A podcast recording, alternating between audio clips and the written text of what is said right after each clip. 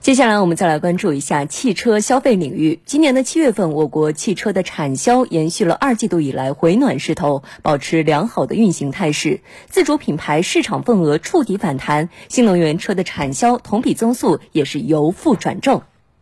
今年七月，我国汽车产销与去年同期相比继续呈现两位数增长，其中新能源汽车产销分别完成十万辆和九点八万辆，与去年同期相比增长百分之十五点六和百分之十九点三。中国汽车工业协会数据显示，今年七月自主品牌乘用车销量为五十八点五万辆，与去年同期相比增长百分之四点五，市场份额为百分之三十五点一。虽然市场份额与去年同期相比仍下降了一点三个百分点，但较六月环比已经有所提升，结束了三月起的连续下降趋势。对此，中国汽车工业协会副总工程师徐海东分析。对未来的自主品牌市场份额的预测，爆发性的增长，呃，恐怕也不会存在。它有待于中国自主品牌啊整体的这种品牌的提升，包括整个产品竞争力的提升。中国汽车工业协会副秘书长陈世华认为，